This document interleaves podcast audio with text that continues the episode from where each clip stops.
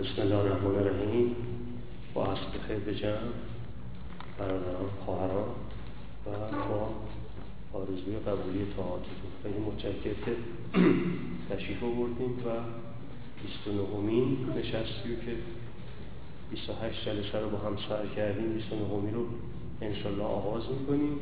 فراز جنبش جنگل هستیم. شماره پنج. انشالله جلسه دیگه اولین جلسه که داریم اختصاص میدیم به دستاوردها و ناکامی ها و جلسه پایانیش هم که جنبندیش هست با سیری که با هم با همون مدل اولیه پیش آمدیم فضای بین المللی و گفتمان جهانی دوره رو دیدیم. فضای داخلی با چهار برش اقتصادی، سیاسی، اجتماعی و فرهنگی که در حد ظروف پاچ زدیم جلو آمدیم. و زمینه های بروز حرکت و خدمت شما مطالبات و شعارها و آغازگران و رهبران امروز ادامه بحث رو خدمتتون هست. امروز در حقیقت پرتیتر هست به دلیل اینکه ما با اون زمان بندگی کردیم بیش از سه جلسه دیگه نمی‌تونیم روی جنگل درنگ کنیم و متمرکز که یکی از اون سه جلسه امروز هست. مثلا امروز انشاءالله استراتژی و مشی و ایدئولوژی و سازمان و نقش مردم برد اجتماعی برد جغرافیایی و جهتگیری طبقاتی رو انشاءالله نظاره تا ساعت 6 و 15 دقیقه که از اون هست 15 دقیقه خدمتتون هستیم. یه تنفسی هست افتار باز می‌کنیم. انشاءالله بعد از افتار باز نیم ساعت سه روبی پرسش و پاسخ در خدمتتون خواهیم. آیتم اول استراتژی جنبش جنگل استراتژی جنبش جنگل در حقیقت سیر از صادق عالی رو طی کرده. مقدمتا رهبران آغازگران و پیشبرندگان جنبش در پی ایجاد قانون مقاومت و احیای مشروطه بودند. در مرحله بعد با یک فاصله حدوداً پنج ساله در پی در حقیقت کسب اقتدار محلی بودند. تثبیت محلی و نفی سلطنت و مرحله سوم که چند ماهه آخر حیات جنبش رو به خودش اختصاص میده بنا کردن جمهوریت در حقیقت قابل تسری سراسر ایران. این سیر از سال عالی رو مختصرا روش توضیحی خواهیم داد. مقدمتا اشاره کردیم که رهیافت استراتژی توسط فرد میرزا کوچکخان جنگلی یونس اتخاذ شد. در پی همراه بود. رهیافتش این بودش که در حقیقت ایران ما که تحت اشغال بود و دوران جنگ رو ناخود خواسته با توجه به اینکه اعلام بیطرفی هم کرده بود از سر میگذرون تحت سیطره در حقیقت سیاسی اقتصادی خارجی. و میرزا در پی اون بودش که با اتخاذ یه استراتژی مرحله‌ای بشه یک قانون مقاومت حداقل به وجود آورد که به عنوان یک سرعتگیر با زبان امروز بخوایم صحبت کنیم جلوی تولیدسازی هرچه بیشتر نیروهای خارجی حاضر در ایران خصوصا انگلستان رو بگیریم. و با توجه به اینکه حد فاصله آغاز مشروطه معذرت می‌خوام آغاز جنبش جنگل با دوره پایانی مشروط خیلی زیاد نبود این فضا وجود داشت که بشه مشروطه رو باز احیا کرد و از حالت رخبت، فرتوتی و پوکی و مهار گسیختگی در بیاره. این مرحله اولی بود که میرزا به گیلان رفت و سیری رو که قبلا خدمتتون توضیح داده بودیم. چند تا گزاره هست که کمک می‌کنه به درک مفهومی مرحله اول یعنی ایجاد قانون مقاومت و احیای جنبش مشروطه.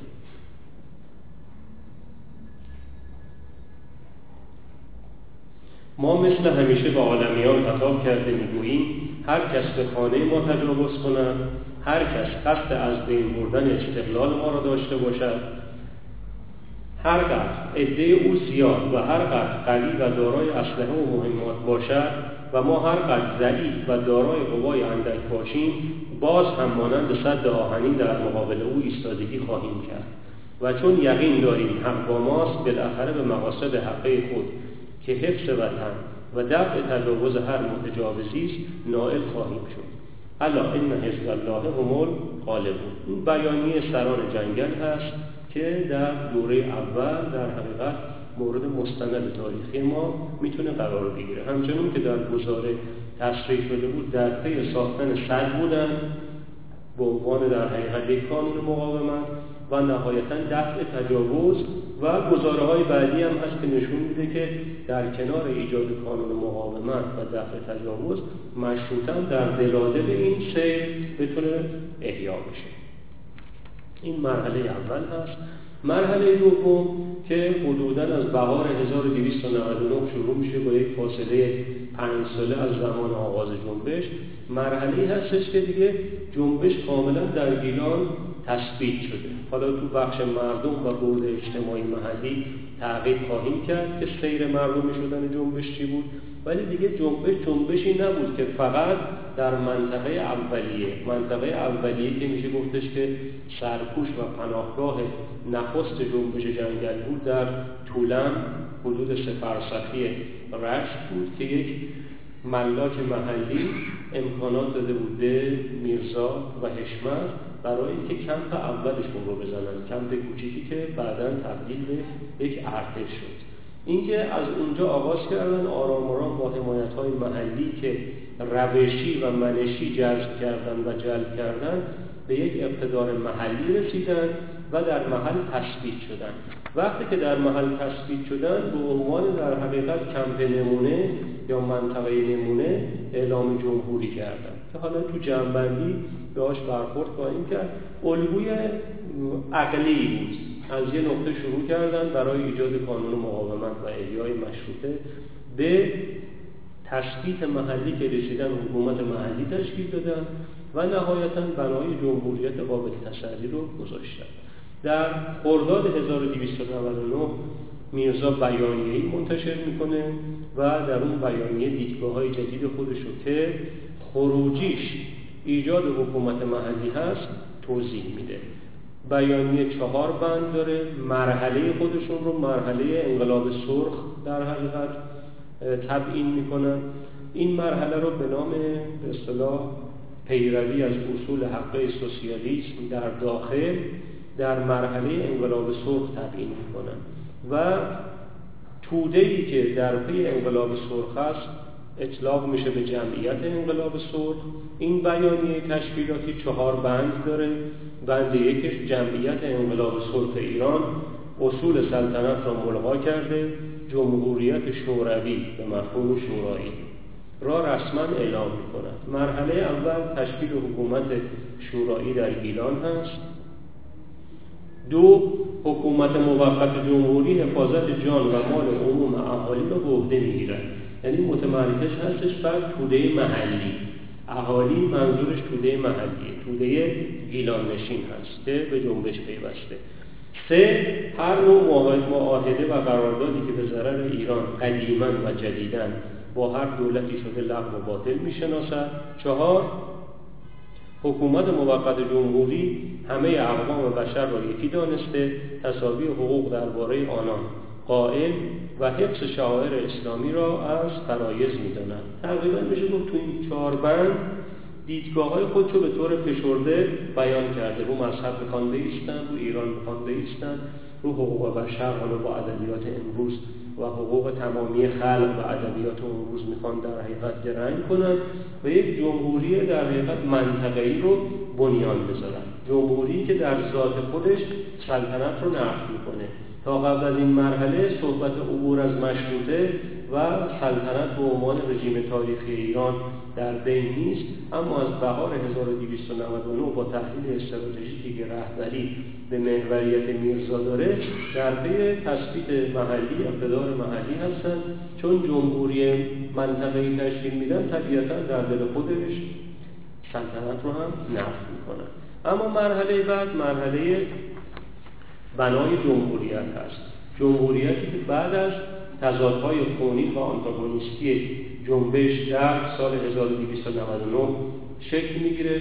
بعد خان از قفقاز میان پادربیانی می‌کنه اورژینی پیتزه میان و هیئت حل اختلافی که میان دو تا تکه از هم گسسته شده جنبش رو. یک تکهش مذهبیون به محوریت میرزا و تکه دیگه چپ فلسفی با در حقیقت پرچمداری احسان الله خواه هست. احسان الله خان هست. جوش میدن به هم. از جوش مجدد در حقیقت رهبران سابقا متحد از هم گذشته دوباره متحد شده جمهوری تشکیل میشه که این جمهوری بناست که در چشم انداز خودش پایداری منطقه‌ای پیدا کنه آرام آرام مناطق همسایه خودش رو مصری کنه و نهایتا تهران رو فتح کنن سلطنت بر بیاندازن و جمهوریت برپا بکنن. بیانیه مرحله پایانی که اردیبهشت 1300 هست. حدودا یک سال بعد از تشکیل جمهوری ایران مرحله آخر هست که این بیانیه نه بند داره. تأسیس حکومت جمهوری انقلابی موقت که بناس تسلی پیدا کنه به سراسر ایران. پس از ورود به تهران و تأسیس مجلس مبعوثان هر نوع حکومتی را که نمایندگان ملت بپذیرند الی آخر. این هم در حقیقت دیدگاه ها مشخص توش. بند اول دیدگاهی هستش که دیدگاه در حقیقت حل اختلافیه.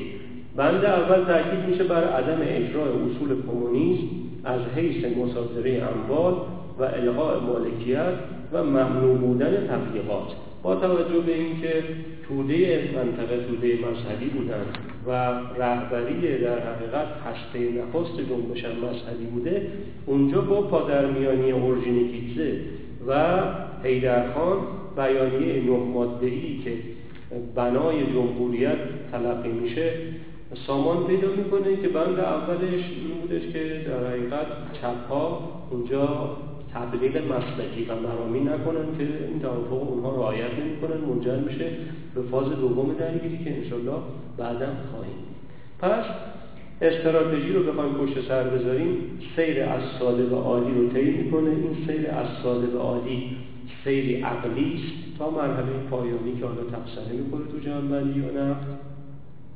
اول می‌خواستن که مشروطه رو احیا کنن قانون مقاومت مقابل سیطره رو به رشد بیگانه تمهید کنن.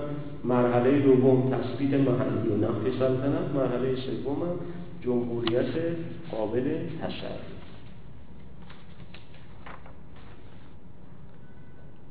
بحث بعد بحث مشی با چهار سوتیتر برگرفتن افزار چریک جنگلی استدلال منش و نهایتا ایمان به منش شاید در نگاه اول اینطور به ذهن متبادر بشه که در فرازهایی از تاریخ ایران که مش مسلحانه اتخاذ شده الزاما رهبران رهبران غیر فکری مکانیست اهل برخورد مکانیکی ماجراجو و آشوب طلب بودند و اعتقاد به مبارزه دموکراتیک مبارزه پارلمانی دموکراسی گفتگویی دموکراسی شورایی دموکراسی پارلمانی نداشتن و می‌خواستن که الزاما با در حقیقت آتش افروزی آرمانشون رو پیش ببرن استراتژیشون رو پیش ببرن. اما واقعیت این هستش که میرزا خودش مقدمه می‌بریم که یک عنصر نظامی باشه یه عنصر نسبتا فکری بود با توجه به محدودیت ها و امکانات اندیشه و تفکر در اون زمان. فکری بود. و استراتژیش هم که با هم دو دفعه مرور کردیم از لابلای پژوهش به دست و از لابلای کنکاش کاوش به دست و از اول نایستاده بود روی استراتژی خاص و مشی متناسب با اینکه یک جمله تاریخی داره عنوان می‌کنه میرزا فکر عامل پیشرفت است. نه آتش و آهن. حالا جلوتر هم باز تو تاریخ ایران خواهیم همه اونایی که اسلحه برگرفتن مقدمتا با کار فکری شروع کردن. در پروسه های, پروسه های جنبش دموکراتیک شرکت کردن. شرایط کاملا مسدود شد و با انصداد کامل مواجه شدن رو به استراتژی و مشی دیگر آوردن. میرزا به عنوان در حقیقت پیش مجموعه کسانی که مشروع مسلحانه رو در ایران اتخاذ کردن فردی بود که در مشروطه حضور پیدا کرد در گیلان حضور پیدا کرد در شرایطی که می‌شد مبارزه علنی قانونی و دموکراتیک کرد در چارچوب مشروطه. وقتی که استبداد صغیر شرایط رو مسدود کرد و محمد علی شاه خواست فن بدل بزنه و مشروطه رو به ما قبل مشروطه برگردونه او هم پای بقیه آزادی های ایران اسلحه به دست گرفت. آمدن قزوین رو فتح کردن بعد تهران رو فتح کردن. و قبل از اون فرد علنی غیر مخفی قائل به مبارزه دموکراتیک در چارچوب مشروطه بود. فکرش هم این بودش که در حقیقت عامل پیشرفت اندیشه است نه آتش و آهن. و قبل از اینکه دست به سلاح ببره ایدهش و استراتژی فردیش این بودش که یه جنبش مدرسه سازی راه بندازن تو ایران و این جنبش از رشت شروع شد اقداماتی هم کرد که طبیعتا به ثمر نشست و مقارن شد با آغاز جنبش جنگل. پس الزاما اینطور نیست مجموعه افراد یا فردی که مشه به اصطلاح مسلحانه رو اتخاذ می‌کنه عنصر اول وجودیش عنصر نظامی باشه آشوب طلب باشه ماجراجو باشه و بخواد شرایط رو در حقیقت از لوله باریک تفنگ پیش ببره. نه الزاما اینطور نیست. حداقل تو ایران اینطور نبوده. مگر جریاناتی که مثلا مثل فدایان اسلام مثلا قائل به گفتگو نبودن. حالا جلوتر می‌بینیم مثلا مرحوم نواب صفوی یک از کارهایی که می‌کرده پشت بام خونه میشسته ریگ و شن پرت می‌کرده به زنهای بیهجاب حالا که بخوای با هجاب برخورد کنی آلمانت رو پیش ببری مقدمتا راش گفته بود.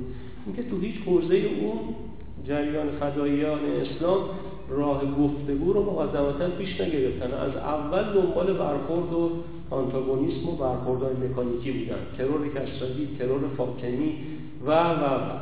اینکه اونها یه استثناء بودن ولی بقیه مقدمتا با فکر شروع کردن. جنگل هم ابتدا میرزا با فکر به اصطلاح آغاز کرد. مشی که اتخاذ کرد در حقیقت مشی هستش که خورند اون استراتژی هست. استراتژی در مرحله اول استراتژی بازدارنده بود مقابل سیطره بیگانه بیگانه چون مسلح بود استبداد داخلی هم داستان با بیگانه هم چون مسلح بود اینها هم باید راه مسلحانه پیش می گرفتن در بازجویی های مرحوم دکتر حشمت که یک گزارش رو دفعه پیش با هم مرور کردیم که دفاع هویتی و ایدئولوژیک از میرزا خان و اعتقاداتش و منشش بود گزاره بعدی بازجویی دکتر حشمت برمیگرده به استدلال مشی طبیعتا استدلال خیلی مهمه. هم رو استراتژی هم رو مش هم رو تاکتیک. نیروی عمل کننده ملزم و موظف هستش کار استدلالی و توضیحی بکنه روی مشش استراتژی استراتژیش و تاکتیک های متناسب و مش و استراتژیش. حشمت این کار رو در بازجویی انجام میده. پنج محور برمیشمونه برای اینکه چرا ما سلاح به دست گرفتیم. کلا عنصر مبارزه اجتماعی برای شروع برای پیشرفت و برای پایان باید استدلال داشته باشه و جامعه رو در حقیقت مخاطب قرار بده برای کار توضیحی چرا شروع می‌کنیم چرا ادامه می‌دهیم و چرا به فرجام فرجام مورد نظر می‌خواهیم در حقیقت دسترسی پیدا کنیم؟ استدلال پنجگانه حشمت به ترتیب این هستش که ایران ما تحت سیطره سیاسی اجانبه. محور دوم امنیتی وجود نداره در ایران. و چون امنیتی نیست حیثیت ملی هم وجود نداره. سه انباشت توده مردم ما قارت میشه توسط نیروی اشغالگر و نیروی بیگانه و هم داستانهای داخلیش. چهار مهم هست این هستش که حاکمیت ما حاکمیت اون زمان حاکمیت در حقیقت پایان دوره قاجار حاکمیتی هستش که هر کدوم از صاحب منصباش نمایندگی می‌کنن منافع قدرت خارجی در ایران. اتفاقا جالبم هست. یعنی در اون دوره که میرزا سلاح به دست می‌گیره تقریبا حاکمیت ایران رو میشه تقسیم کرد به انواع در حقیقت فیل ها انگلیسی ها طرفداران انگلیس انگلوفیل بودن طرفداران فرانسه فرانکوفیل بودن طرفداران روس ها روسوفیل بودن که دیگه داشتن به پایان نزدیک می شدن یه اتفاق جالب هم اون موقع رخ میده که یه طیف ژرمانوفیل هم در ایران پیدا میشه. اون موقع رئیس جمهور آلمان رهبر آلمان ویلهلم دوم بود. تو ایران با به اصطلاح پوپولیسم خاص خودش این قضیه جوش می‌خوره که ویلهلم رفته مکه مسلمون شده و اسمش رو تو ایران گذاشتن حاج محمد ویلهلم. این قضیه جرمانوفیلی یه مقدار بچه پوپولیستی هم پیدا کرد و مذهبی ها بوده. مذهبی خیلی طرفدار آلمان بودن و جنبش جنگل هم خب ابتدا با آلمان ها پیوند کرد تا انتها نمایندگانی از در حقیقت آلمان ها تو جنبش جنگل بودن. انشالله خواهیم رسید. اینکه حشمت در ادله چهارم برای اینکه چرا ما دست به سلاح بردیم توضیح میده که صاحب منصبان اصلی ما هر کدومشون نمایندگی می‌کنن. منافع یکی از نیروهای در حقیقت موجود در ایران رو نیروهای خارجی رو. و آخر سرم میست سر مردم و ستمی که بر مردم میاد. این استدلال مشیه. اما توضیح مش و اینکه چرا مش رو انتخاب کردن باز هم با صدایی که در همه جای عالم منعکس می شود می‌گوییم ما با کسی جنگ نداریم. هر که به ما تجاوز کرد دفاع می‌کنیم. برای حفظ دیانت و ملیت برای حفظ استقلال و بیطرفی خود میجنگیم. میرزام استدلالای خاص خودشون می‌کنه جنگلی هم تو بیانیه خودشون به سراحت اعلام می‌کنن. جنگلی اسلحه را وقتی از خود دور می‌کنند که مطمئن باشد افراد ایرانی از تطاول متعدیان خارجه و ستمکاران داخلی حائز امنیت و واجد رفاهیت کردند پس استدلال تو این هم نهفته است. ایجاد امنیت حداقل و ایجاد رفاه برای اهالی ایران. تو این مش اولین جلسه هیئت اتحاد اسلام که در رشت تشکیل میشه 1293 دو نفر اصلی که میرزا و حشمت هستن اتفاق در حقیقت ایدئولوژیک تاریخی و مرامی دارن رو مش. این اتفاق که حاصل میشه بقیه گروندگان هم در حقیقت استدلال اونها رو رو مش میپذیرن و مش مسلحانه اتخاذ میشه.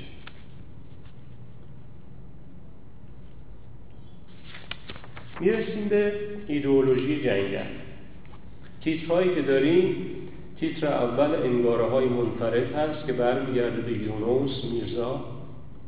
تیتر دوم انگاره های مجتمعه هست.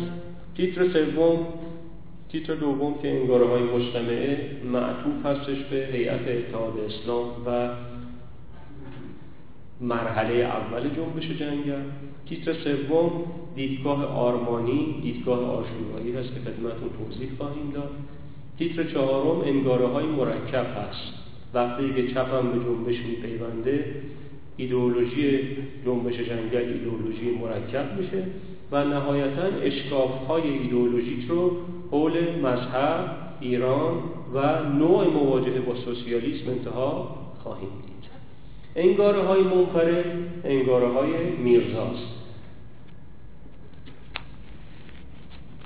حالا جلوتر هم که بریم هر فرازی که تو ایران به لازم مبارزاتی آغاز شده انگاره های رهبر محورین نقش ویژه داشته تو شکلگیری ایدئولوژی اون جنبش یا نهضت یا حرکت. طبیعی هم هست.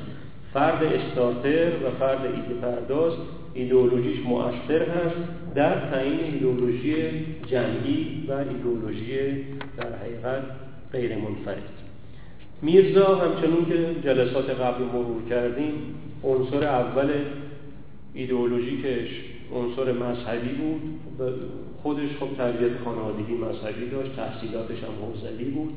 اول تشکیلاتی رو هم که تو تهران انتخاب کرد هیئت اتحاد اسلام تهران بود. فرد کاملا مذهبی و مقید و با باورهای عمیق توحیدی بود.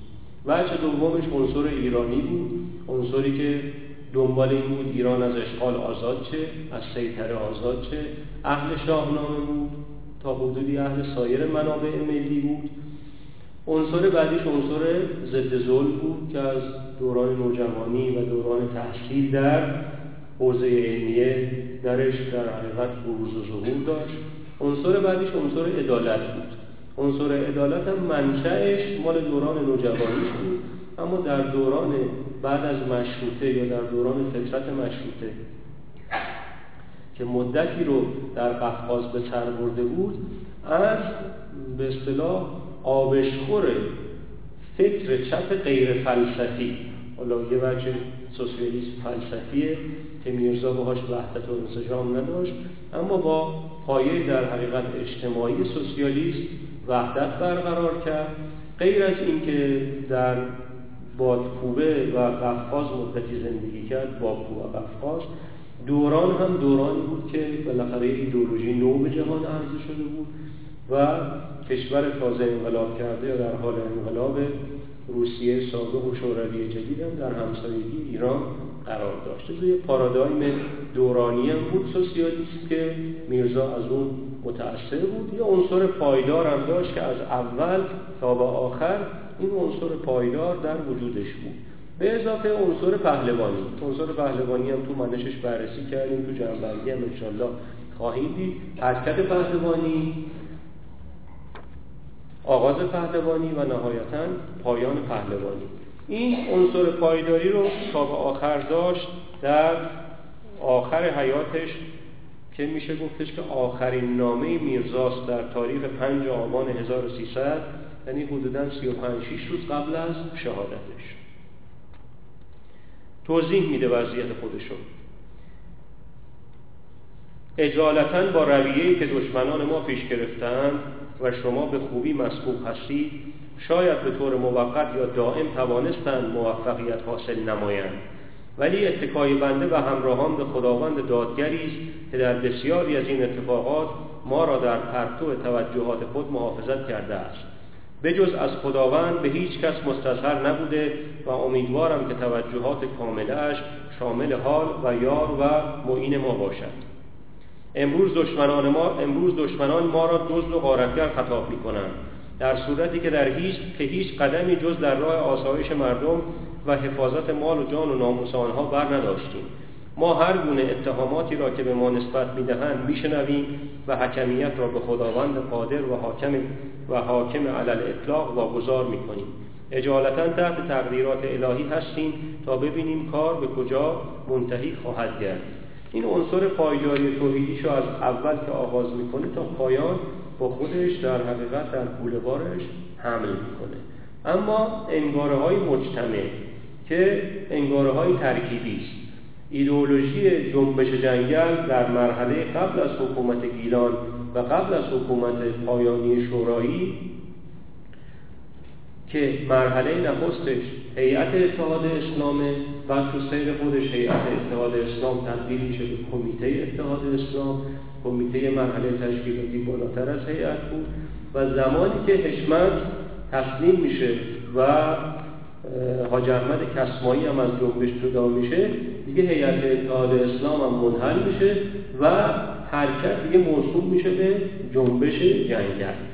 انگاره های مجتمع در حقیقت بخشش مربوط میشه به دوران هیئت و بخشش هم مربوط میشه به دوران جنبش جنگل که الان توضیحش رو خدمتتون ارائه کردم.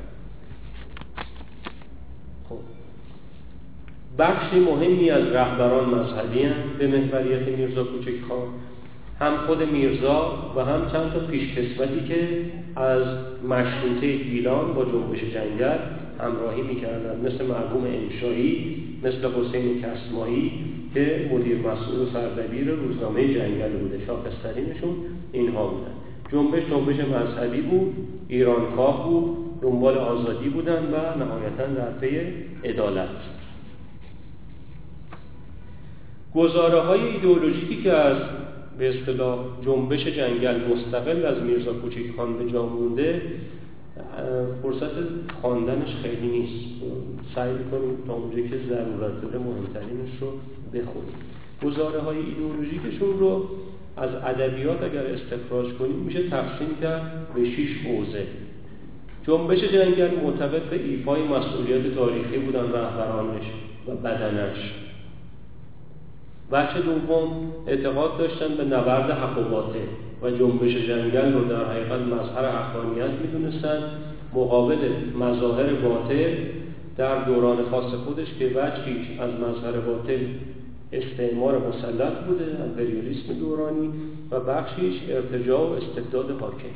اعتقاد به تغییر از درون داشتن روی آیه ان الله لا یغیر ما بقوم حتی یغیروا ما بانفسهم تاکید ویژه می‌کردن هم میرزا هم روزنامه جنگل هم سایر رهبران.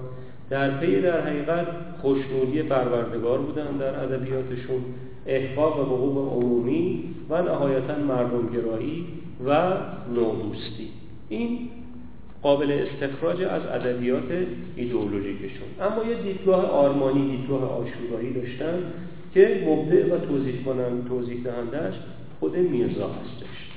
میرزا توضیح میده قبل از یکی از اون جنگ های چهارگانه که جلسه دوم خدمتتون توضیح دادیم قبل از جنگ میرزا این سنتش بوده که کار توضیحی می‌کرده. مفصل توضیح می‌داده شرایط رو استراتژی متخذشون رو تاکتیکاشون رو و نهایتا چرا ما میجنگیم. تو چرا ما میجنگیم معمولا یه گزاره ایدئولوژیک هم داشته. این گزاره ایدئولوژیک حاوی همین دیدگاه آشورایی هست. دیدگاه آشورایی دیدگاهی هستش که جریان عمل کننده ایم از رهبریش و تودش خیلی براشون مهم نیست که به پیروزی نائل میشن یا نه. پیروزی مکانیکی براشون خیلی مهم نیست. ایفای مسئولیت تاریخی براشون مهمه که توضیح میده. ما از سلسله مجاهدین اسلام یعنی حضرت سید الشهدا سرمشق می‌گیریم. چه؟ اقتدار یزید و دولت اموی کمتر از دولت تزاری روسیه و جمعیت آن سربر نیست بیشتر از این جمعیت جمعیت خودشون نبود. گرچه در ظاهر حضرت امام حسین مغلوب شد ولی نام نامی و اسم گرامی آن بزرگوار قلوب آزادی خواهان را همیشه به نور خود منور داشته است. این میشه جوهر دیدگاه آشورایی. یعنی یه مدل تاریخی می‌گیرن شکست و پیروزی براشون خیلی مهم نیست عمل به ایفای مسئولیت تاریخی براشون اهمیت داره و رسوب در حقیقت تاریخی که اون حرکت می‌ذاره خودش هم از اول میگه میگه همونطور که حرکت امام حسین مکانیکی شکست خورد و پیروز نظامی یزید بود ما هم در حقیقت این در چشماندازمون وجود داره که اگر شکست بخوریم اسم و رسمی از جنبش میمونه که اون اسم و گرس هست که راهگشاس هست و نهایتا انگیزه بخش های بعدی. خب تو این مرحله روزنامه جنگل چاپ میشه. که ارگان استراتژیک سیاسی ایدئولوژیک جنبش جنگله. مدیریتش در آغاز به عهده غلام حسین نویدی کسمایی بوده و بعد حسین کسمایی که از مجاهدین اسمدار جنبش مشروطه در گیلان بوده مدیریت رو به عهده می‌گیره. لگوی نشریه و اگر بالا ببینیم زیر روزنامه جنگل شعار مرکب زده. نگهبان حقوق ایران منور افکار اسلامیان. یعنی اون عنصر مذهبی و ملی رو حفظ می‌کنه. یعنی نشریه در حقیقت تریبونی است برای نگهبانی از حقوق ایرانیان و روشن کردن افکار مردم مذهبی این سرزمین. اگر یک جوهر کشی بکنیم از مجموعه محتوای نشریات جنگل اولیش احیای مشروطه است روی برگزاری انتخابات دوره چهارم. وقفه چند ساله ای بوده بین مجلس سوم و مجلس چهارم تاکید می‌کنه. رو عنصر ملی تعلق منطقه‌ای طبیعتا داره. اشعاری که چاپ می‌کنه بیشتر به زبون گیلکیه. ضد طبقاتیه. متناسب با شرایط منطقه و جنبش. یه ترسیم ستم طبقاتی رو توی اشعار و تمثیل ها انجام میده. و نهایتا از حق جنبش دفاع می‌کنه و تبیین می‌کنه حقوق تاریخی جنبش جنگل و گروندگانش رو. این تو مرحله در حقیقت قبل از تشکیل جمهوری گیلان است. اما تو مرحله دوم که مرحله تشکیل حکومت هست انگاره ها انگاره های مرکب ایدئولوژی حکومت پنج معلفه داره. دو تا معلفه اولش مرکبه سه تا معلفه بعدیش در حقیقت غیر مرکب. خب جنبش اینجا دو تکه است که تیکه مذهبی داره که توده های در حقیقت دهقان پیوند خورده با جنبش هم بدنه مذهبی جنبش رو تشکیل میدن. سر مذهبیش هم متبلور هست که وجود میرزا کوچک. یه در حقیقت چپ فلسفی هم داره. چپ فلسفی خیلی عمیق نیست. یعنی اصلا خالو قربان اصلا فکری نیست. یا آنارشیست چپ احسان الله خانم چپ احساسیه. که همیشه اقدامات فراتر از ظرفیت جنبش و منطقه می‌کنه. مثلا تو دوره‌ای که میرزا باش درگیر میشه حجاب از سر زن روستایی برمیداره. مصادره های در حقیقت افراطی رو انجام میده. چپی هستش که بار فلسفی داره اما بار اندیشهیش خیلی کمه. عنصر دوم مرکب روی حوزه ملیته. میرزا و توده در حقیقت گره خورده به میرزا به طور جدی رو ایران وای میستن کما اینکه گزاره ها رو جلسات قبل با هم مرور کردیم. اما تکه دوم جنبش که تکه چپه رو انترناسیونالیسم انترناسیونالیسم ایسته و بیشتر نگاهش به بیرونه و کمتر نگاهش به داخله. حالا بعدا تو جنبندی انشالله این فرازو بازتر روی جمهور یعنی تحقق اراده عمومی مردم هر دو تیک می ایستن روی آزادی و عدالت هم طبیعتا می ایستن با دوز متفاوت. اما شکاف های ایدئولوژیک. شکاف اول روی مذهب مسلکه. بخشی از جنبش مذهبیه بخشی از جنبش مسلکیه. دنبال مسلک در حقیقت کمونیسم در ایران هست. حزب کمونیست یا حزب کامونیست ایران رو هم تشکیل میدن که خودش اسباب در حقیقت برپا شدن قائله جدیدی هست و زیر پا گذاشتن توافقی که مستطر بود در بند اول موافقت نامه که خدمتتون خوندیم بچه بعدی این هستش که یه شکاف دیگه ایدئولوژیک. این هست بخشی از جنبش ایران وطنیه رو ایران میسته حالا آرمان سوسیالیستی هم داره ولی اون آرمان معطوف به ایران هست. نقطه چین های روی نقشه ایران رو که مرز ایران هست رو به عنوان آرمان پاس میداره. اما بخش دیگر جنبش جهان وطنیه و خیلی رو ایران نمیسته شکاف بعدی ایدئولوژیک رو دوز توزیعه. یعنی به این ترتیب که تقسیم زمینی که بخش چپ می‌خواسته بکنه تقسیم زمین افراطی بوده. مصادره هایی که بخش چپ جنبش جنگل می‌کرده مصادره هایی بوده که حتی خورد مالکان و مردم عادی رو هم در بر می‌گرفته. اما میرزا عقلیتر عمل می‌کرده و سوسیالیسمش هم سوسیالیسم عقلی بوده. بند اول موافقت نامه جمهوری گیلان در بهار 1300 یه بار دیگه خدمتتون می‌خونم عدم اجرای اصول کمونیسم از حیث مصادره اموال و القای مالکیت و ممنوع بودن تبلیغات مسلکی.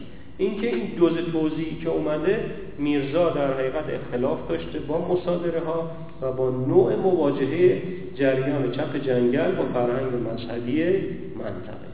این آنچه بود که متناسب با وقت می‌شد روی ایدئولوژی جنگل عنوان کرد اما در نقد جنبش که میریم رو دستاورد و ناکامی ها و نهایتا جنبندی این اختلاف های ایدئولوژیک رو جدیتر و مستندتر انشالله باز کرد.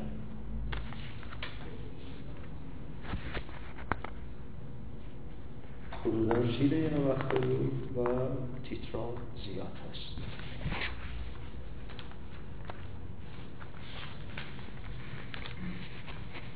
خب قبل از اینکه به بحث تشکیلات بریم یه مرامنامه هم دارن جنگلی ها این مرامنامه مال ماهای پایانی حیات جنگل هست اون موقعی که جمهوری شوروی ایران رو تشکیل میدن.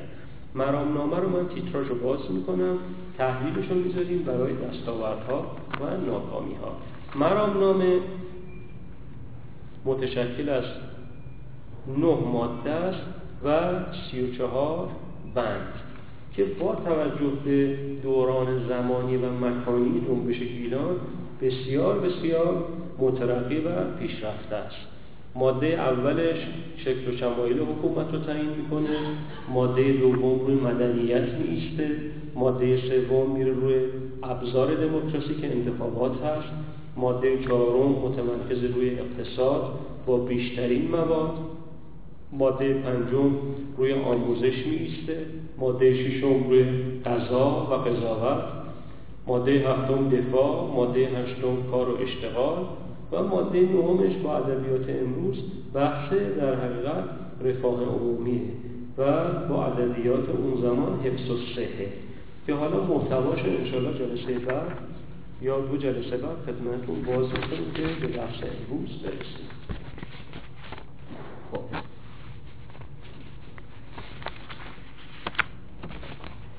تشکیلات جنگل باز سیر از ساده به عالی رو طی می‌کنه. از یک نفر شروع میشه به زوج میرزا حشمت می‌رسه. می‌رسه به یه هسته اولیه. هسته هفت نفره. این هسته هفت نفره تو سیر خودشون به هسته 17 نفره مبدل میشن. تو اولین تهاجمی که بهشون میشه تو نبرد اول این 17 نفر میجنگن و پیروز میشن. در نبرد دوم تعدادشون می‌رسه به حدود سی نفر در نبرد سوم به هفتاد نفر و نهایتا از هسته می‌رسن به یه ارتش چند هزار نفره. ارتش پیشرفته ای که توده در حقیقت جنگ آور داشته یا سرباز عادی و کیف در حقیقت سلسله مراتبیش فرماندهان ارشد و زیل اونا فرماندهان درجه دو و سه. اینکه از یک نفر سیر تشکیلاتی به اصطلاح استعلا می‌گیره فوار و ارتش چندین هزار نفری می‌رسه. البته بالا پایینای بسیاری رو هم طی می‌کنه. باز در دورانی اون چند هزار نفر می‌رسن به هشت نفر میرزا و هفت نفر دیگه. و اون هفت نفر باز تکثیر میشن می‌رسن به چندین هزار نفر. یعنی اول که از یک نفر شروع میشه در کمرکش قضیه هم که زمانی که قزاقها از زمین و دو هواپیمای بمبافکن انگلیسی هم از هوا ارتش رو تار می‌کنه نهایتا به هشت نفر می‌رسن. اون هشت نفر باز فرمان از نو میدن به خودشون سرپا میشن. و جنبش رو باز صاحب توده سازمانی می‌کنه. این سیر رو طی می‌کنه. هسته اولیه همونطور که خدمتتون توضیح داده شد در طولم برپا میشه که مرکب از میرزا و حشمت بوده. تو سیر خودش از طولم بعد دیگه میاد دو تا مرکز پیدا می‌کنن توی گرا مرکز نظامیشون و توی کسما مرکز اداریشون بعد دیگه گسترش پیدا می‌کنن. ساختار تشکیلاتیشون رو اگر بخوایم بررسی کنیم همیشه یه هسته در حقیقت شورای اولیه داشتن. این هسته شورای اولیه از سه نفر تا 17 نفر حدودا در نوسان بودن. آغاز با سه نفر تشکیل میشه و در پایان هم با حدود نه نفر جنبش به فرجام ناخوشایند به خودش رهنمون میشه. همیشه یه هسته شورایی داشتن تصمیمات همیشه دموکراتیک بوده همیشه در حقیقت با ابتدا بحث و اقناع پیش می‌رفته جاهایی با رأی گیری اونطور که مستندات نشون میده تو هم بوده. یه هسته در حقیقت شورای دموکراتیک رو همیشه داشتن. دموکراتیک از این نظر که میرزا نظر تحمیل نمی‌کرده با اینکه صلاحیتاش قابل مقایسه با سایر رهبران نبوده اما محاضا تحمیل نمی‌کرده و سازگار شورایی برقرار بوده. وجه دیگه دموکراتیکش این است که به هر حال از یک دوره به بعد جنبش به لحاظ ایدئولوژیک دو زیست یه زیست زیست مذهبی بوده یه زیست زیست چپ فلسفی بوده. همین کنار آمدنشون با هم و اتخاذ استراتژیک و استراتژی و تاکتیک متناسب با استراتژیشون به هر حال از کشاکش یک زیست دموکراتیک مجبور بودن بگذرن.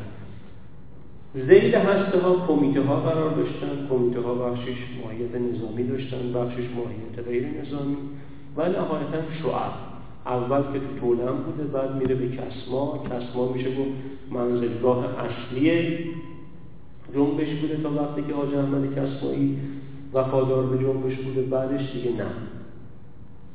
نقل مکان می‌کنن و آخر سر در حقیقت در ماهای اقتدار جمهوری گیلان شعب به حتی بیرون از گیلان هم به اصطلاح راه پیدا می‌کنه به رودبار از این طرف به زنجان و اردبیل از سمت دیگه. چارت سازمانی رو اگر که مورد دقت قرار بدیم چارت سازمانی مدار نظامی داره که این مدار نظامی آموزشگاه نظامی مدرسه نظامی و مرکز نظامی لاهیجان و گوراب رو در بر می‌گرفته که سقل این مرکز خود میرزا بوده. خدمت شما یه مدار اداری داشته که این مدار اداری در کسما بوده و بعد سیال میشه. یه مدار مالی داشته که این مدار مالی رو بیشتر بازاریان و تجار و مالکان هم با جنبش حالا بعدا می‌بینیم کیا بودن تشکیل می‌دادن مدار مالی رو. یه مدار لوجستیک هم داشته. که مدار لوجستیک حالا با زبان ارتشی بخوایم صحبت بکنیم. حالا لوجستیک بوده یا سررشته داری؟ خیاط خونه ای داشتن که لباس تهیه می‌کرده. خدمت شما خوراک رسانی داشتن و سایر حوزه های مدار لوجستیک. تو چارت سازمانی اینطور در میابیم که تشکیلات جنگل چهار تا مدار داشته و سه حوزه. یه حوزه تحقیقات در حقیقت میشه گفتش که خبرگیری، ردگیری و کسب اطلاع بوده. میرزا خودش قابلیت های امنیتیش نسبتا جدی بوده و جنبش جنگل قابلیت امنیتی پیدا می‌کنه. یه حوزه قضایی داشتن که زمانی که مشکلات به اصطلاح حقوقی داخل جنبش پیش می اون حوزه قضایی هم به فصل می‌کرده. یه حوزه بهداری هم داشته که کار کمک رسانی و امداد اولیه و امداد در حقیقت ثانویه رو تغییر می‌کرد.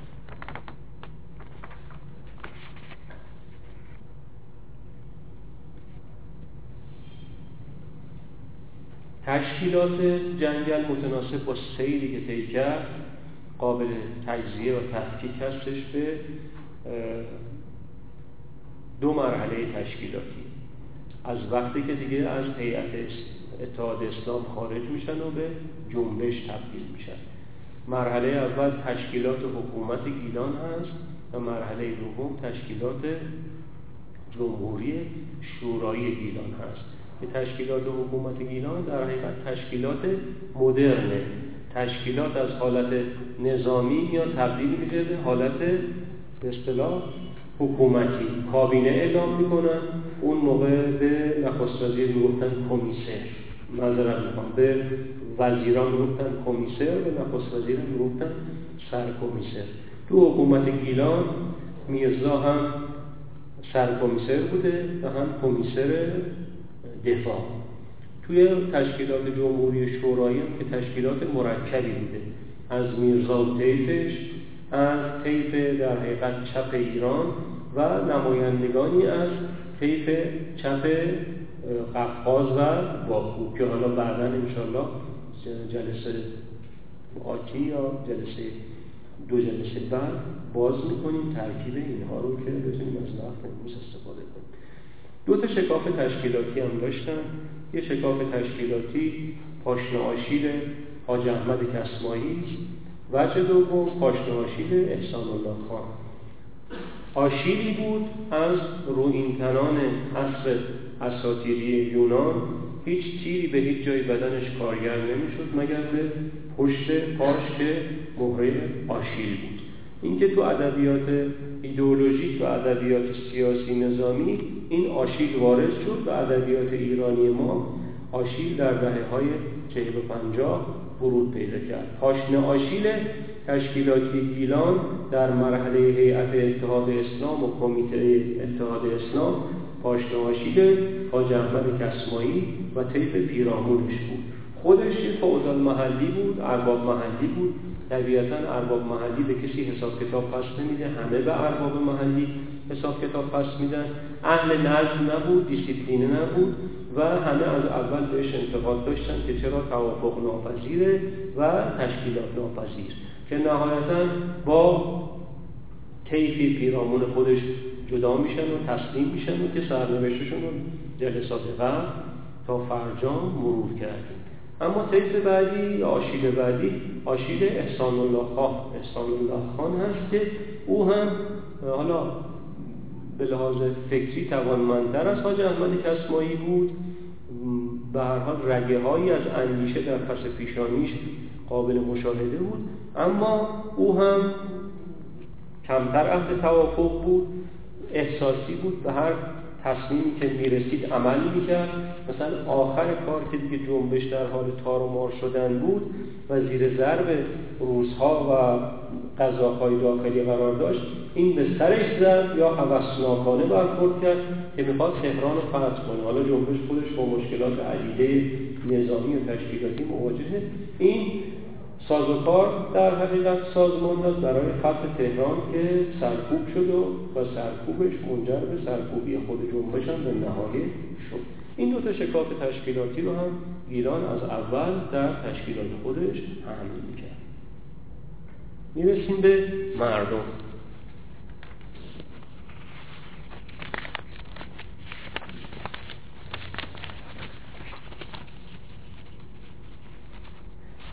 مناطقی مثل مناطق گیلان که منطقه کشاورزی هستن لامحاله و به اجبار بافت در تنیده مردمی دارن.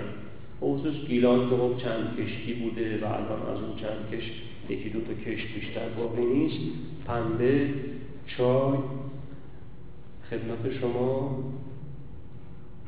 و برنج. این کشت ها کشت هایی هستن که کشت های جمعی هستن. منفرد نمیشه کشت کرد. سیب زمینی کار می‌تونه خودش و با یکی دو تا کشاورز سیب زمینی بکاره. یا سیفی کار به همین ترتیب. سازمان کار سازمان فردی اما در چای و در پنبه و به خصوص در برنج سازمان در حقیقت. کشاورزی سازمان جمعی است.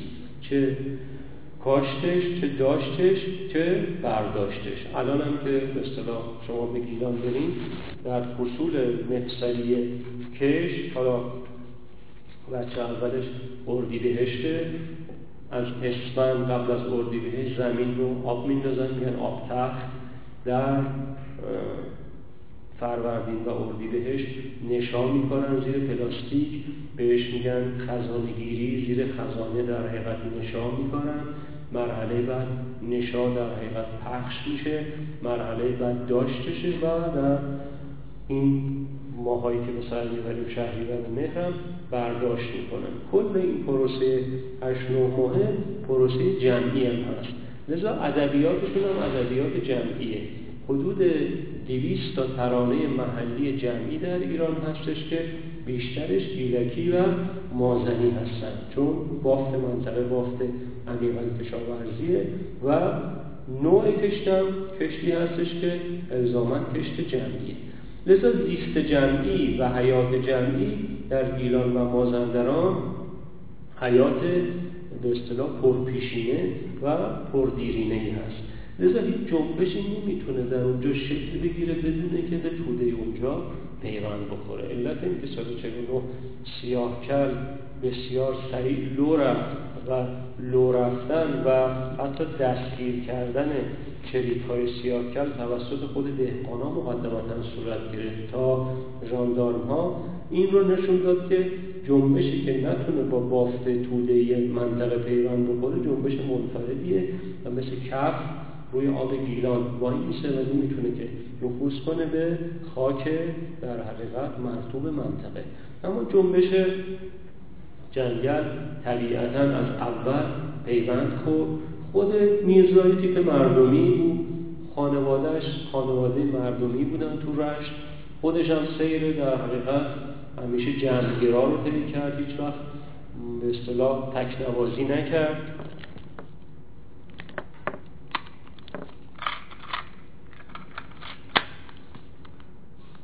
همیشه با جمع بود. در اون حوزه علمیه هم که تحصیل می‌کرد از منافع به اصطلاح جمع دفاع می‌کرد. در جنبش مشروطه به جمع پیوست. در بعد از شکست مشروطه به هیئت اتحاد اسلام پیوست. همیشه دنبال پیدا کردن یک زوج فکری استراتژیک بود و بعدم که با توده پیوند خود خودش یک رهبر در حقیقت منفرد منزوی نبود. و بعد منطقه ای رو هم که انتخاب کرد منطقه توده ای بود. هم به لحاظ در حقیقت تراکم جمعیت هم به لحاظ همین خصلت کشت جمعی که خدمتتون عنوان شد. لذا جنبش از اول با مردم پیوند خورد. بچه اول پیوندش ایجاد حریم امنیتی بود. یعنی مردم گیلان از اول یه حریم امنی برای چریک جنگلی فراهم کردن. از اون زمانی که در طولن یه هسته پنج شیش نفره و نهایتا هفت نفره تشکیل شد از همون موقع غذاهای روس به خاطر اینکه روزها در گیلان و روزها در تهران حساس شده بودن روی تحرک منطقه گیلان از اول روی اون هسته اولی حساس بودن دنبال ردگیری و شناسایی کم بودن. از همون موقع تأمین حریم امنیتی توسط مردم به اصطلاح فراهم شد. مردم منطقه پوشش دادن تا آخر کار. تا آخر کاری که جنبش باز با 7 نفر به پایان رسید. 7 نفر که تارومار شدن و نهایتا آخر امر میرزا موند و باوک آلمانی. حتی اون موقع که قدم به قدم و خانه به خانه دنبال میرزا و گاوک بودن این ایجاد حریم امنیتی همیشه وجود داشت. این یه بچه قضیه بود. بچه دوم این هستش که هم رهبری جنبش با مردم پیوند خورد و هم بدنه جنبش هم اساسا مردمی بود. در رهبری که تعدادشون مثلا به کمیته اتحاد اسلام رسید به 27 نفر بخششون در حقیقت از مردم محل بودن بزاز و کفاش و خیاط و و بینلوز و این تیپا بودن. حالا انشاءالله دفعه بعد مشخصاتشون رو خدمتتون عنوان می‌کنیم اینکه جنبشی که خب توی محلی هست که مردمیه و رهبریش هم رهبری جمعیش هم بخشش خود مردمن و طبیعتا ارتشش هم ارتش مردمی شد. ارتش جنگل ارتش دهخانی بود. این ارتش ارتشی بود که در شکلگیریش آلمان ها و چند افسر اتریشی و آلمانی که از زندان روسیه تزاری فرار کرده بودند به ایران آمده بودند با چهار افسر ارشد عثمانی که مدتی در ایران بودن ارتشش با آموزش اینا تشکیل شد. اما توده ارتشش دهخانای در حقیقت گیلان بودن اینکه جنبش از آغاز لامحاله جنبشی مردمی شد. و یه بچهش این یه بچه دیگهش این بودش که مرجع تظلم خواهی کل شهرهای ایران هم جنبش جنگل شد. میرزا یه پاراگرافی داره پاراگراف قشنگی. هر کجا بیچاره ای بود راه جنگل را پیش می‌گرفت. و هر کسی که در تهران و قزوین در تحت فشار حکومت تهران یا روزهای تزاری بود به جنگل می آمد و بعضی از نیکزادگان تالش و خلفات که از دست سردار مقتدر تالش و بعضی خوانین در فشار بودند به کسما آمدند اینکه از یک دوره که دیگه جنبش شناخته شد و تثبیت محلی پیدا کرد و اقتدار محلی به هم زد با توجه به اینکه دستگاه قضایی داشت با توجه به اینکه رهبریش مردمی بود با توجه به اینکه اصلاحات ارزی محلی و منطقه‌ای بعد از مصادره زمین های بزرگ مالکان صورت گرفته بود و خود میرزا هم یه رهبر مساوات, گرایی بود. طبیعتا محل تظلم و ملجع مردم در حقیقت سایر مناطق هم همچنین که اینجا عنوان شد قرار گرفت. اینکه جنبش مردمی بود مردم هم با جنبش پیوند خوردن. سر و بدنه در حقیقت خیلی با هم تفکیک نداشت.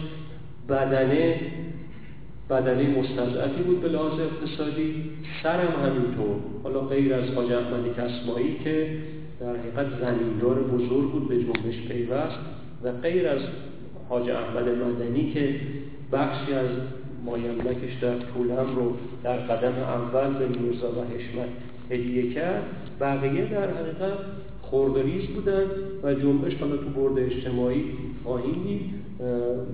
خیلی در حقیقت طبقات ممتاز رو در درون خودش جای نمی‌داد.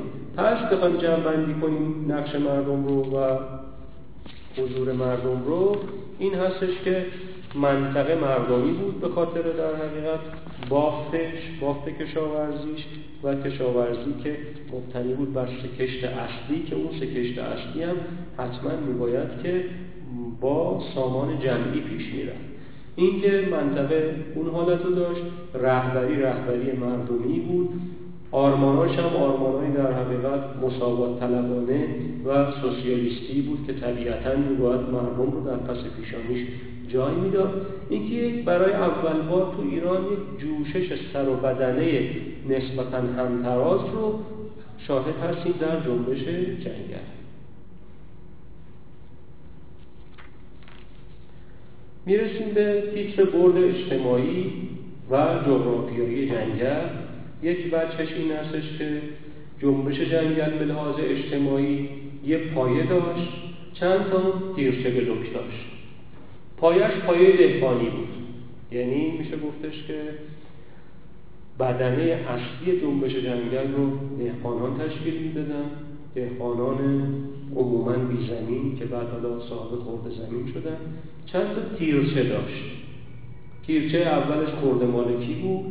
تیرچه دومش کوچک سرمایه‌داری بود که بخشی تجار کوچک پیوند خوردن با جنبش جنگل. تیرچه سوم پیشوری شهری بود پیشوران شهرهای گیلان به جنبش پیوستند و به خصوص پیشوران روستایی. یعنی اون لوجستیک جنبش جنگل رو که تو تشکیلات بررسی مختصر کردیم نمی‌دونم تهیه لباس و آزوقه و و و و و. همه توسط پیشوران شهری و روستایی در حقیقت سامان پیدا می‌کرد. کارمندان منطقه بخششون پیوستن خصوصا که دیگه قوا وارد رشت شد ادارات رشت رو تسخیر کرد. بخشی از کارمندان به دلخواه و داوطلبانه به جنبش پیوستن و طیف های روشنفکر منطقه به جنبش طبیعتا پیوستن که حالا مثلا خود میرزا حشمت که خب از رهبران بودن جدا از اونا حسین کسمایی و تعداد دیگه که حالا جلسات بعدی انشاءالله معرفیشون می‌کنیم توی نقد و جنبندی جنبش جنگل اونها از تیرچه های جنبش جنگل بودن. پس اگر بخوایم سازه اجتماعی جنگل رو تحلیل کنیم به یک در حقیقت استوانه و ستون برخورد می‌کنیم که اون استوانه و ستون متشکل هست از توده دهقانی. به چند تا تیرچه برخورد می‌کنیم که این تیرچه ها تیرچه های ششگانه ای هستن که از خورد مالکان تا روشن فکران رو در بر می‌گیرن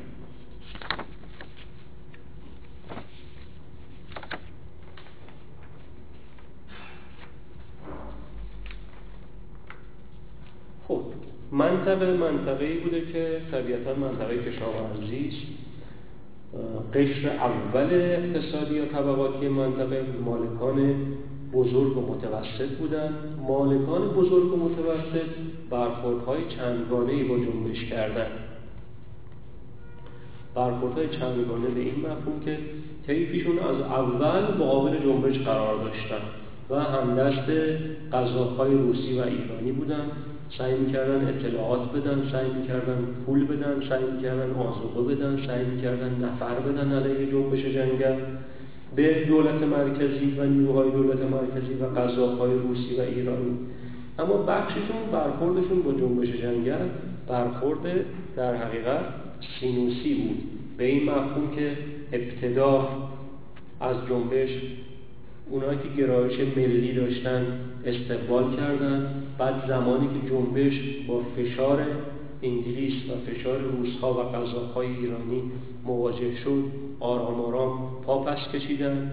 در سینوس بعدی یا در خیز بعدی زمانی که جمهوری گیلان تشکیل شد اینها حس کردند که در حقیقت این جمهوری می‌تواند جمهوری پایداری باشه تا حدودی روی خوش نشون دادن ولی آخر سر باز مقابل جنبش قرار گرفتن. پس مالکان و جنبش تو دو تا رده یا دو تا طیف قابل بررسی هستن. یکی اونایی که از اول ضد انقلاب یا ضد جنبش بودن و آنتاگونیست بیشه کردن.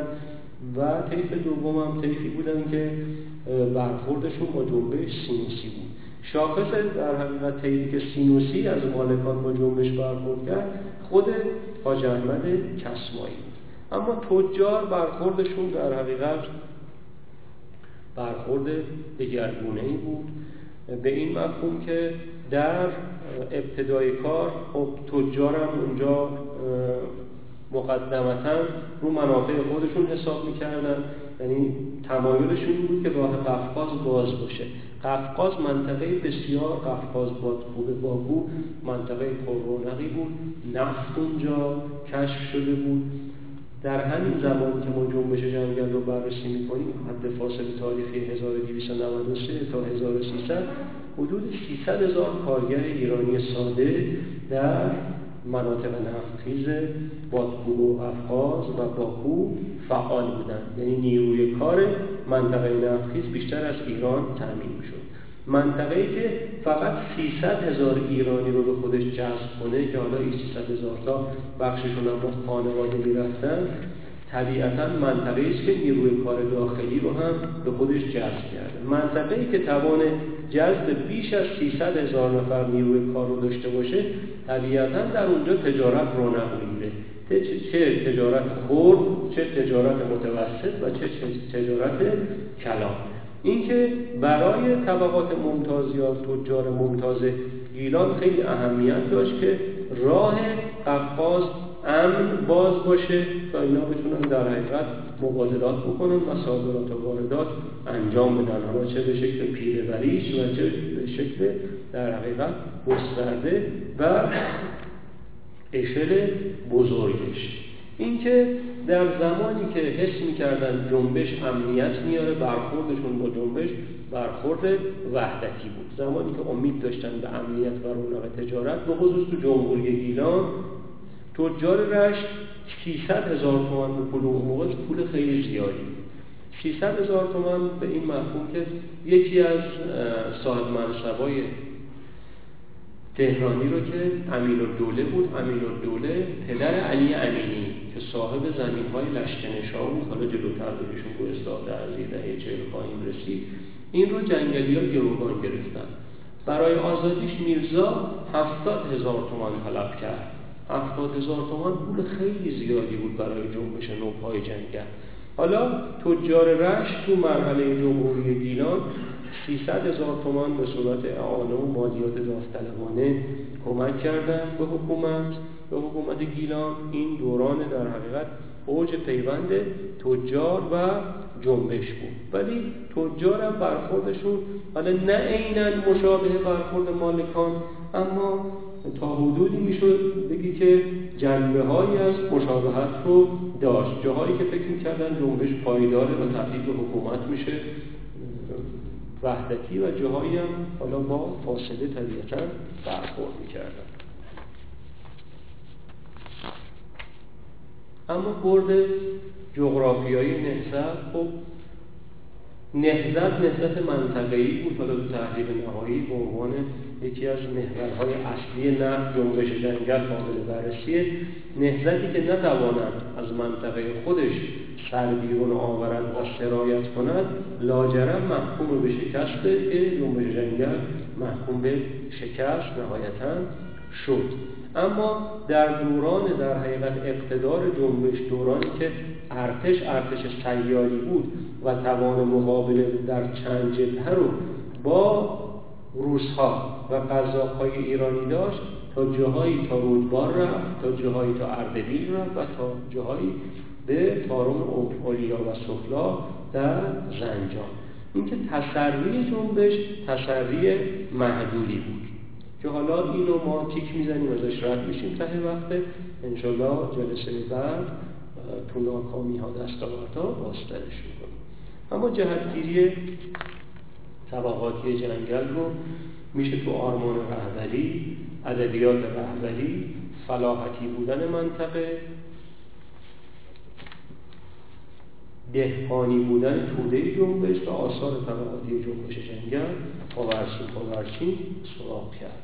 خب رهبران رهبرانی بودن که در حقیقت آرمان سوسیالیست رو حمل می‌کردن. حالا میرزا به عنوان یک فرد مذهبی سوسیالیست وچه اجتماعیشو پذیرا بود اما رهبران چپ هم وچه فلسفی و هم وچه اجتماعی اقتصادی سوسیالیست رو در حقیقت حامل بودن. لذا رهبری رهبری آرمانگرایی بود و در پی تحقق یه شبه سوسیالیست یا سوسیالیست واقعا ممکن در منطقه قلمرو خودش بود. این خیلی تاثیر داشت در جهتگیری طبقاتی جنبش جنگل چه بعدی ادبیات رهبری. خب تکه چپ جنبش که قبلا صحبت روش کردیم ادبیاتشون کاملا ادبیات وارداتی بود. اما میرزا هم ادبیاتش جوری بودش که در مکتوباتش و در ادبیات شفاهیش رنجبران پابرهنگان توده شکم گرسنه و سوسیالیست اصول حقه سوسیالیست رو مکررن به کار می‌برد ادبیات رهبری هم ادبیاتی بود که موجهشانی می‌کرد و سمت طبقاتی جنبش رو فلشش رو در حقیقت کیشتر می‌کرد منطقه خب منطقه فلاحتی بود. منطقه فلاحتی بود که زمین های مرغوب گسترده در اختیار بزرگ مالکان بود. در دوران سیطره روزها بر گیلان هم میشه گفتش که قضاهای ارتش روس تبدیل شده بودن به اجارهدار یعنی زمین رو در حقیقت تحت اجاره خودشون داشتن و به نوعی تبانی کرده بودن با بزرگ مالکان منطقه و توده وسیع بی زمین و خوشنشین یا خورد مالک تحت در حقیقت ستم طبقاتی ویژه تاریخی دو قبضه و دو نقش و دولبه قرار داشتن. اینکه خود منطقم در حقیقت تب و و اتش رهایی داشت. این هم کمک می‌کرد به سمتگیری کیشتر به اصطلاح طبقاتی جنبش جنگل. ارتش هم که ارتش دهقانی بود در همه جاهایی که منطقه آزاد می‌کرد رهبری جنبش همونجا اصلاحات ارزی هم صورت می‌گرفت یعنی از هر بزرگ مالکی که زمین مصادره می‌کردن زمین در حقیقت واگذار می‌شد به توده دهقانی همون منطقه. جنبش طبیعتا آثار طبقاتی جدی هم داشت. تو دستاوردها انشالله هفته دیگه بررسی خواهیم کرد. دستاورد اولش دستاورد روانی بود. یعنی توده دهقان تحت ستم از 1293 1294 دید که رهبری در جنگل مستقر شده که خودش ساده زیسته اهل در حقیقت آلاف و نیست مثل خودش زندگی می‌کنه. دهقان در حقیقت تشخص اجتماعی پیدا کرد صاحب تشخص اجتماعی جدی شد برای اول بار صاحب زمین شد و ارتش به جنگل رو هم که دهقانان تشکیل می‌دادن. تعدادی از افراد معمولی و عادی در حقیقت توده دهقانی به سطح رهبری رسیدن. لذا از هر منظر که شما نگاه بخواید بکنید چه منظر؟ از منظر روانی و تشخص اجتماعی و خودیافتگی و بازیافت شخصیت چه از منظر حضور در تصمیم گیری های دموکراتیک محلی و در حقیقت سطوح فوقانی رهبری و چه از منظر مصادره در حقیقت زمین و تقسیم زمین و باز توضیح زمین جنبش جنگل آثار طبقاتی جدی داشت که انشالله در جای خودش مورد دقت جدیتر قرار خواهیم داد. حدود هفتاد دقیقه من یک طرف صحبت کردم تندم صحبت کردم معذرت می‌خوام. یه وقت تنفس هست و باز کردن روزه بعد از روزه انشالله خدمتتون خواهیم بود. همه خوش نماز و خوش روزه باشید. خیلی متشکرم.